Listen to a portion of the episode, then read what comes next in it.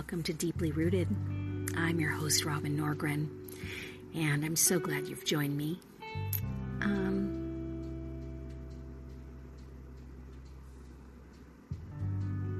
life. Yeah, life.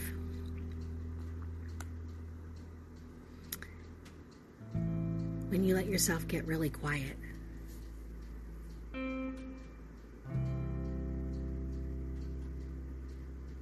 You find that you see the cycles and you see the ways you can move and pivot. And then you become less afraid. And then you become more curious. And I think that's the beginning of you becoming more spiritual.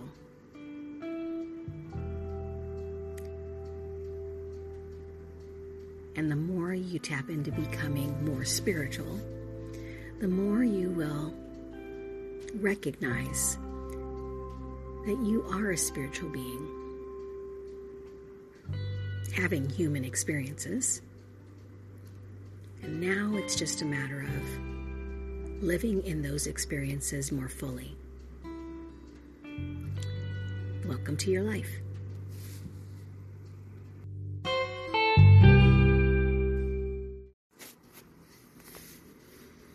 Bountiful life. John Peale Bishop says, I burned in the unutterable beauty of being alive.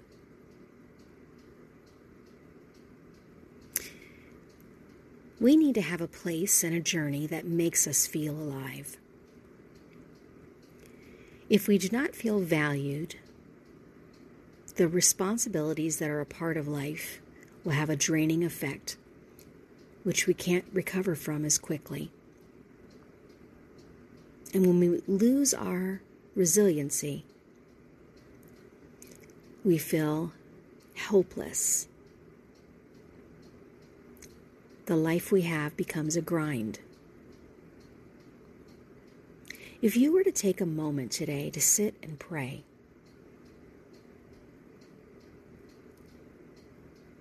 what would come to mind?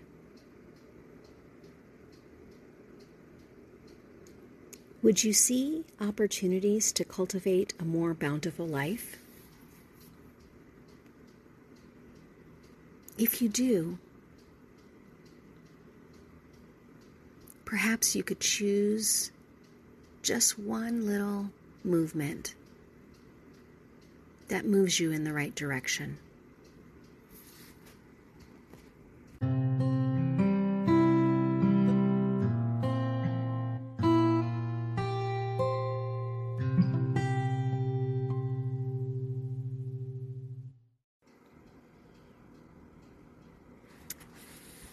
Today's idea from a book called The Art of Noticing by Rob Walker 131 Ways to Spark Creativity, Find Inspiration, and Discover Joy in the Everyday. Change is to could be. Adam Grant says, change is to could be and you become more mindful. In an essay that sought to expand the usual thinking about mindfulness, psychologist and writer Adam Grant described a practice called conditional thinking, or thinking in conditionals instead of absolutes.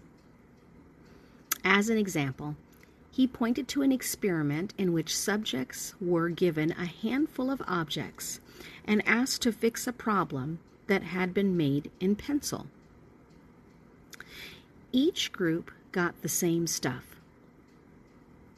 For one group, the object descriptions were narrow and specific. This is a rubber band, and so on. The other group heard slightly different descriptions, subtly ambiguous. For example, this could be a rubber band. The latter group Grant explains, was thus gently primed to think conditionally. Not to see what is, but to see what could be. And in the group of conditional thinkers, about 40% realized a rubber band can also be used as an eraser. In the group of absolute thinkers, only 3% had the same epiphany and were able to complete the task. Grant's riff, riff on conditional thinking reminded me of an acquaintance of mine who calls himself Rotten Apple. He's, design, he's a designer whose side work includes small scale but highly creative interventions that transform overlooked urban flotsam into useful or appealing elements of the pedestrian environment. For example, a clip on seat could turn a bike stand into a chair. Discarded cutting boards converted into chess tables could be installed atop fire hydrants. Sudoku puzzles could be imposed on subway station tiles. A jump rope could be made of abandoned construction tape. Rotten Apple is an amazing conditional thinker.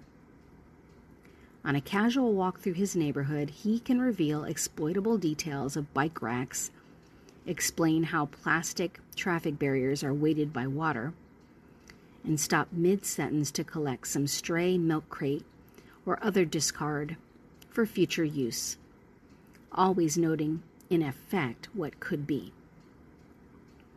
You don't have to be a street designer to enjoy the benefits of conditional thinking. Looking for an answer instead of the answer can shift and broaden your vision.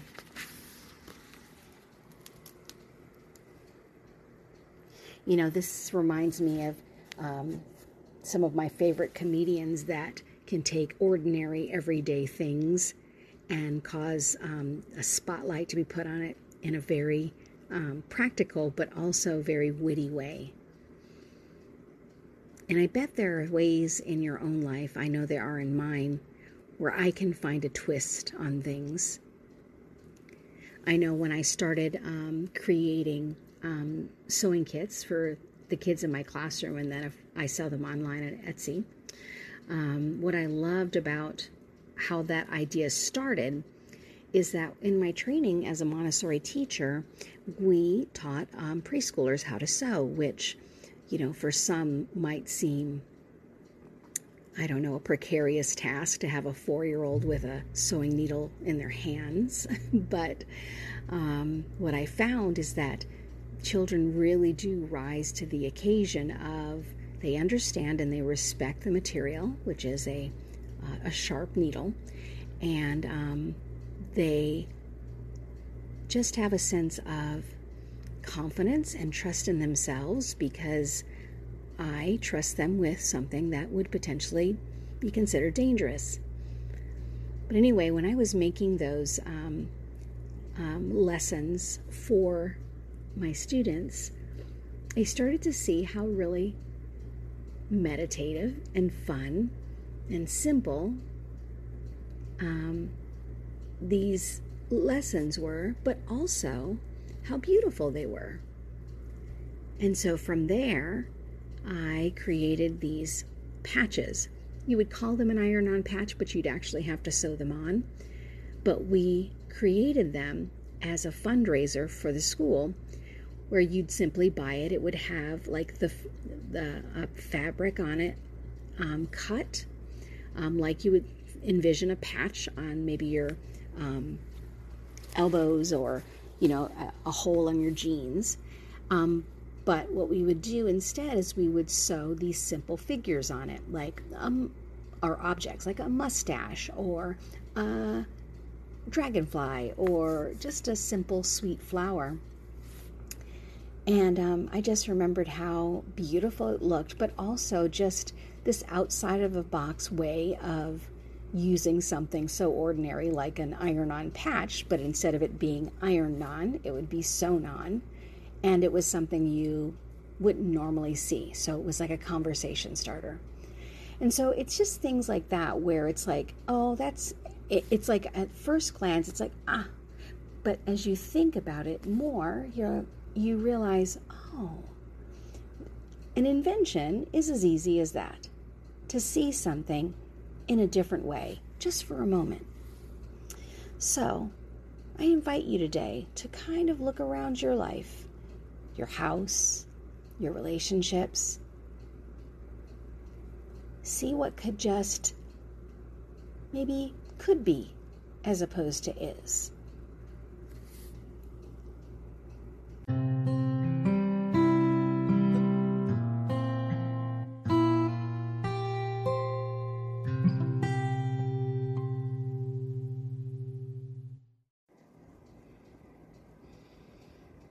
Some ideas I'd like to share from you from a book by Mona Brooks called Drawing with Children, a creative method for adult beginners too, on setting an area for creativity. So, whether it be for yourself or for um, your classroom if you're a teacher, or if you have maybe um, children that you would like to set an area for as a, uh, a parent or a, a fun aunt or uncle or uh, a grandparent, um, like to just give you some ideas to just kind of ease any overwhelm that you might be feeling. So, the first thing you want to think about is a demonstration area. So, I would say for me in the classroom, and even when I've worked, um, created um, birthday party experiences or worked in a community center, one of the first things I would look for is an area where I can demonstrate either on a whiteboard or on a, you know, anywhere. You, and you really can use anything.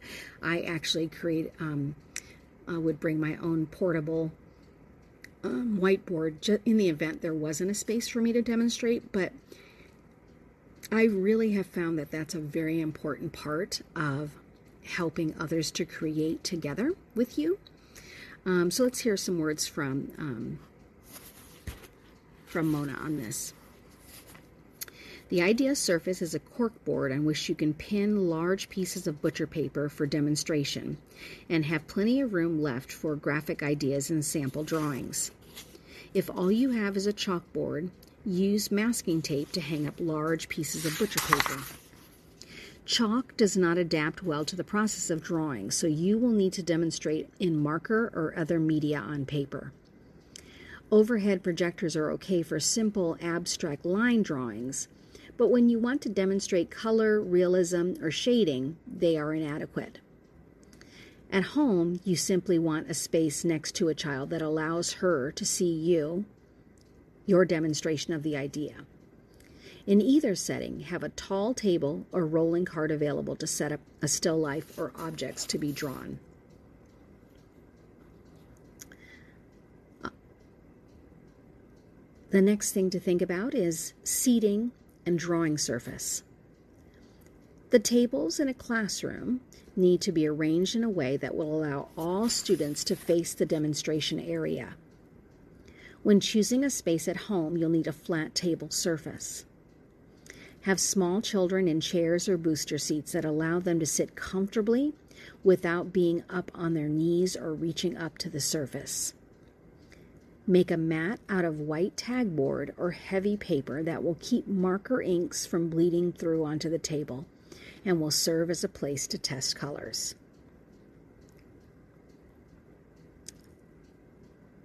Neatness. You will be learning to see the shapes of things and looking at a lot of visual d- data. Visual clutter can make it impossible for most people to focus. It is important to remove all items that do not relate to the drawing process. Have the children in the classroom remove all textbooks and other papers from their desks and clean away all the pinned up work and bulletin board items that surround your demonstration area. If you are working at home at your kitchen table, take time to clean everything off first. Trying to draw in the midst of newspapers, toasters, and dishes can cause too many distractions. So, for right now, let's just consider this neatness, the seating and drawing surface, and your demonstration area. I can tell you from experience that all of these little, again, going back to the little details, really do set up for a better experience um, because there's something about really dedicating a space to learn something new that really allows all of your energy and focus to go into the task at hand. And so while this might seem like things that really don't matter, I know that for me, I would always give myself at least a good 20 minutes before any class, and hopefully 30 if I had it, to just walk a room and and look around and pay attention to anything that would move um, the attention from what it is that I want the students in front of me to be focused on. And so that same holds true in a um, in a home environment. Um, anything that is around you that could cause you or the student um, to to move and and divert attention will more than likely divert the attention. It's very much like when you are in your own home and you want to try something new, but you know that there are dishes to be done. and so many of us won't do the task we're needing to do because we need the dishes to be washed. And I know for me, uh, because I do a lot of writing, I many times have to leave my home in order to do that as a freelancer because if I am in my home, the home represents, you know, something in my mind that diverts away from the task at hand, which is to just free flow and write, right? So I hope these are um, great um, tips for you, um, especially if you have tried something like this before and it hasn't really been as successful as you would like to, it to have been. Here's maybe some things to think about for your your next opportunity to um, be in the position to offer creative instruction.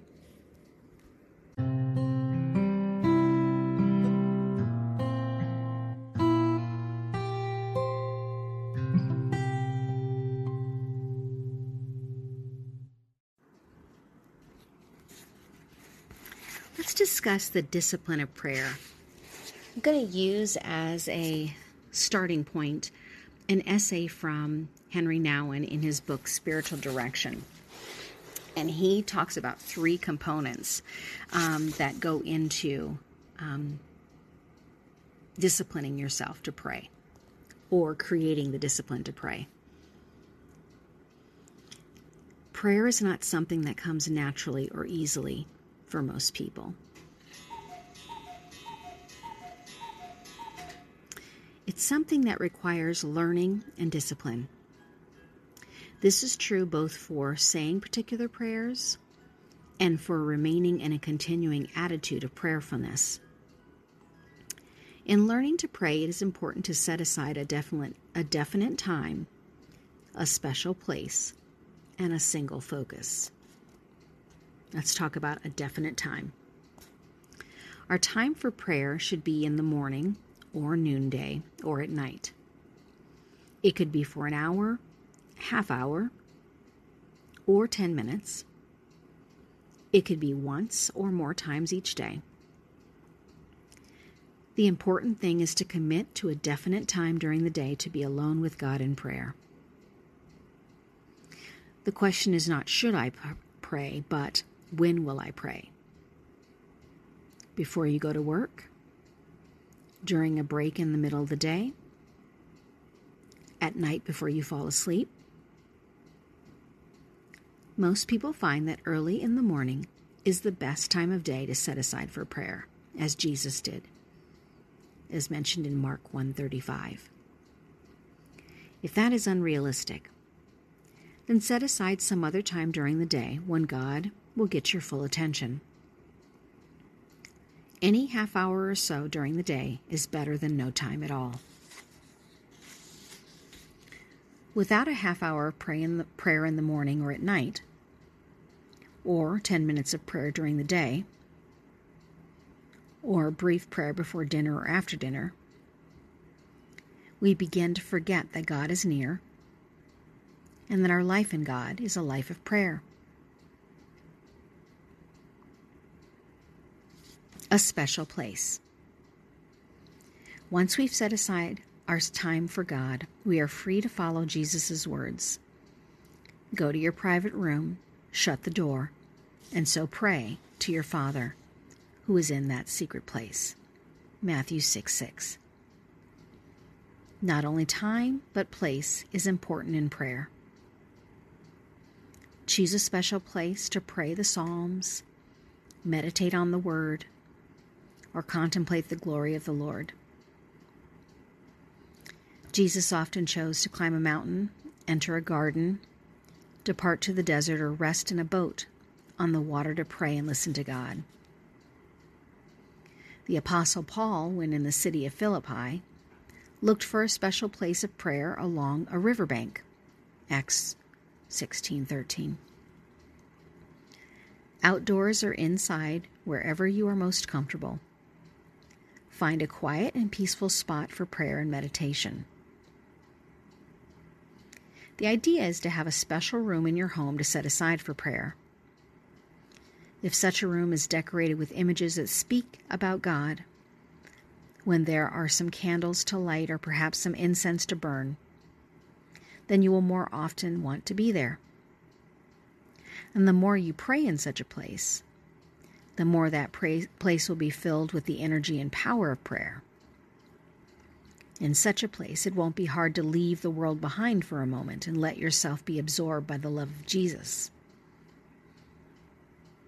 In case you don't have a room to spare, find a quote, prayer closet, unquote, or the corner of a room to set up an altar or claim a special chair for prayer. If that is not possible, try to go to a church or chapel where you feel safe and where you want to return.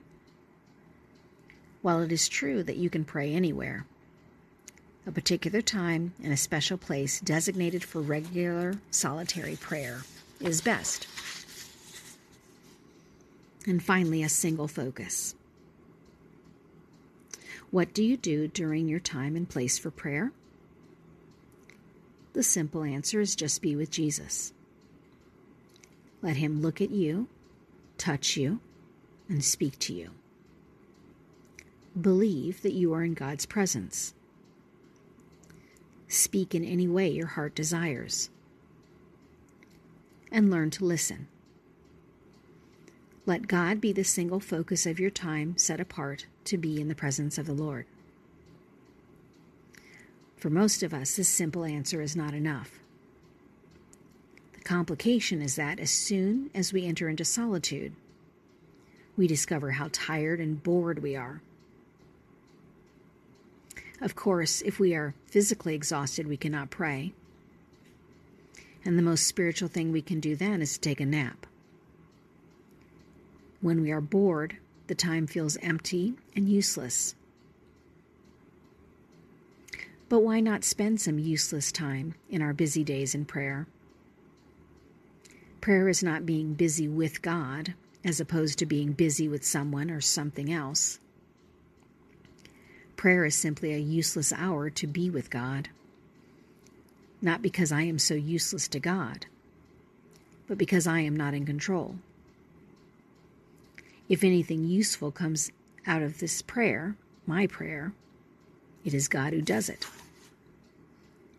Over time, our time spent with God may become more fruitful. But this is not of our doing. The time set apart for prayer is in our control, but the results are not. Once we are alert and ready for prayer, the thing to do is to find a focus. Read the gospel text for the day, sing a psalm, or pick out a verse of scripture and read it slowly. In all the great spiritual traditions, those who practice prayer or meditation have a single point of concentration. For Christians, the focus may be the name Jesus, or it may be the Jesus prayer, Lord, have mercy. It may be a compelling image, a powerful word, or a phrase in Scripture, something that commands your attention. The purpose of focusing your prayer is to free the mind to meditate with the heart and contemplate the glory of God.